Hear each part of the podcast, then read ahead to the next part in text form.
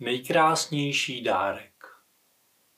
Před lety mi kolega z manželské poradny vyprávěl příběh, který mu řekl jeho klient, jehož jméno bylo, dejme tomu, Karel. Karel vyprávěl. Se svojí ženou jsem žil již více než deset let a přesto, že jsem chodil svědomitě do práce, pomáhal s dětmi, opravoval dům a částečně se staral i o domácnost, vnímal jsem, že se od sebe neustále vzdalujeme. Čím více jsem se snažil, tím bylo vše horší. Hádali jsme se stále častěji, až jsme se dostali do začarovaného kruhu, ze kterého jsme neuměli vystoupit. Z této monotónnosti mne probral kolega v práci, pokračoval Karel, rozváděl se. A to jsem já, i přes všechny naše nezhody dopustit nechtěl. Rozhodl jsem se tedy, že musím něco podniknout. A příležitost se brzy naskytla. Uvědomil jsem si, že moje žena má za pár dní kulatiny a že to je příležitost, kterou si nechci nechat ujít. Musím vám říci, že moje žena přímo miluje zvěřinu. A na této skutečnosti jsem postavil svůj geniální plán na záchranu svého manželství. Vybral jsem ten nejlepší recept. Sehnal mladé srnčí, všechny potřebné věci a chutě se pustil do příprav. Samozřejmě tajně, aby moje žena nic netušila. Přes všechny obtíže jsem se postupně dostával k cíli. Zvěřina byla naložená a krásně vonila, jako by nic jsem od ženy vyzvěděl, kdy se v den jejich narozenin hodlá vrátit z práce. Zajistil jsem hlídání dětí, v práci si vzal dovolenou a když byl dům prázdný, pustil jsem se s vervou do díla. Vždyť šlo o záchranu našeho vztahu. A co vám budu, pánové, nalhávat? Vidina krásného, romantického a dlouhého večera ve dvou byla pro mě to nejkrásnější motivací. Vše šlo jako po másle. Stenčí jsem krásně upekl, přílohy se pomalu kupily na stole a já si vzpomněl, že autor receptu doporučuje srnčí po upečení vychladit a před podáváním nechat na stole v míse, kterou ze spodu zahřívají svíčky. Bylo to přesně to, co jsem potřeboval. S radostí jsem upečené srnčí dal chladit do chodby a pustil se do úklidu a dalších příprav. Nosil jsem, chystal jsem, čistil jsem, vše muselo být nachystáno minimálně na 200%.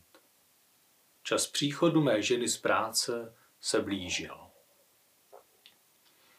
Když jsem byl skoro u konce, pokračoval Karlův příběh a radostným okem jsem kontroloval poslední detaily našeho stolu, zarazil mne pojednou nečekaný zvuk z chodby. Bylo to, jako když ocelovým plachem jezdíte po dlažbě. První chvíli jsem stuhnul a následně s výkřikem to snad ne jsem se vrhl do chodby. Mé tušení se potvrdilo na první pohled. Asi jsem špatně dovřel dveře na chodbu a náš labrador si pochutnával na nejlepším srnčím ve střední Evropě. V tlamě držel kost, hubu měl celou od omáčky, která mu postupně kapala na vytřenou podlahu a tlapou si přidržoval plech, aby ani kousíček této dobroty nepřišel na zmar. To vše doplnil nevinně radostným pohledem. Já ho však, přiznám se, viděl hrudě a s myšlenkami, které mi proběhly hlavou, by žádný z ochránců přírody nesouhlasil. Tou nejmírnější variantou bylo štvrcení při hlasitém zpěvu indiánských válečných písní. Nerozčtvrtil jsem ho. Co jsem vystrčil za dveře a celý zdrcený jsem si sedl na sedečku, připravený přijmout svůj osud, ať již bude jakýkoliv. Napadlo mne ještě, že bych mohl najít a připravit pro svoji ženu žádost o rozvod, ale ani na to jsem již neměl sílu. V hlavě se mi střídali návaly zlosti z rezignací.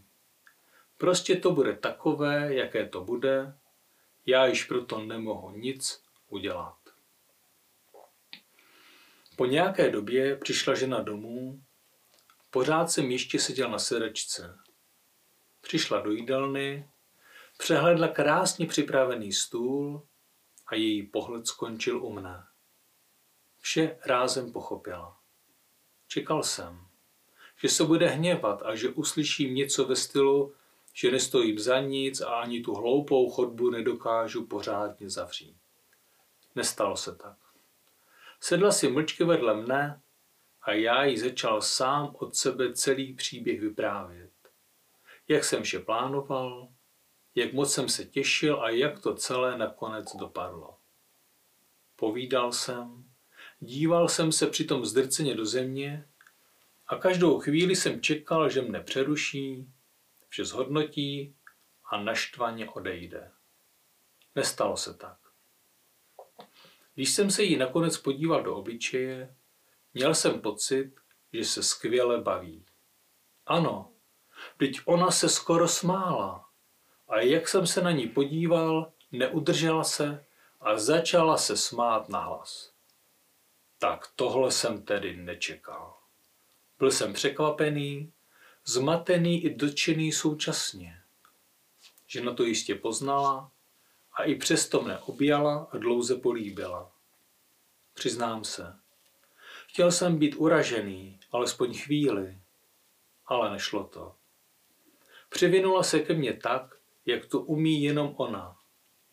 A já ji hladil a hladil a bylo to dlouhé, zrušující a krásné. Již mi vůbec nevadila sežraná zvěřina. Nikam jsme nespěchali, byli jsme tu jen pro sebe, byli jsme spolu. Když bylo po všem, pozvolna dokončoval Karel svůj příběh, pošeptala mi moje žena, že to byl nejkrásnější dárek, jaký ke svým narozeninám mohla dostat. A já jsem již plný sebevědomí dodal, že jsem si také to naše milování nádherně užil. Ona však řekla, že to vůbec neměla na mysli. Pro ní bylo tím nejkrásnějším dárkem to, že jsem si na ní udělal čas, byl jsem tu jenom pro ní a sdílel jsem s ní úplně všechno, co jsem dnes prožil. A potom dodala.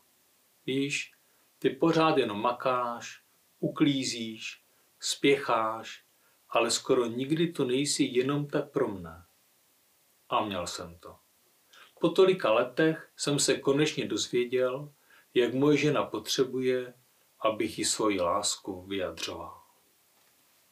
Můžete se naučit. Udělejte si čas jeden na druhého a vzájemně se sdílejte o tom, co jste prožili. Nic však nehodnoťte, nekomentujte, neřešte, pouze si navzájem naslouchejte.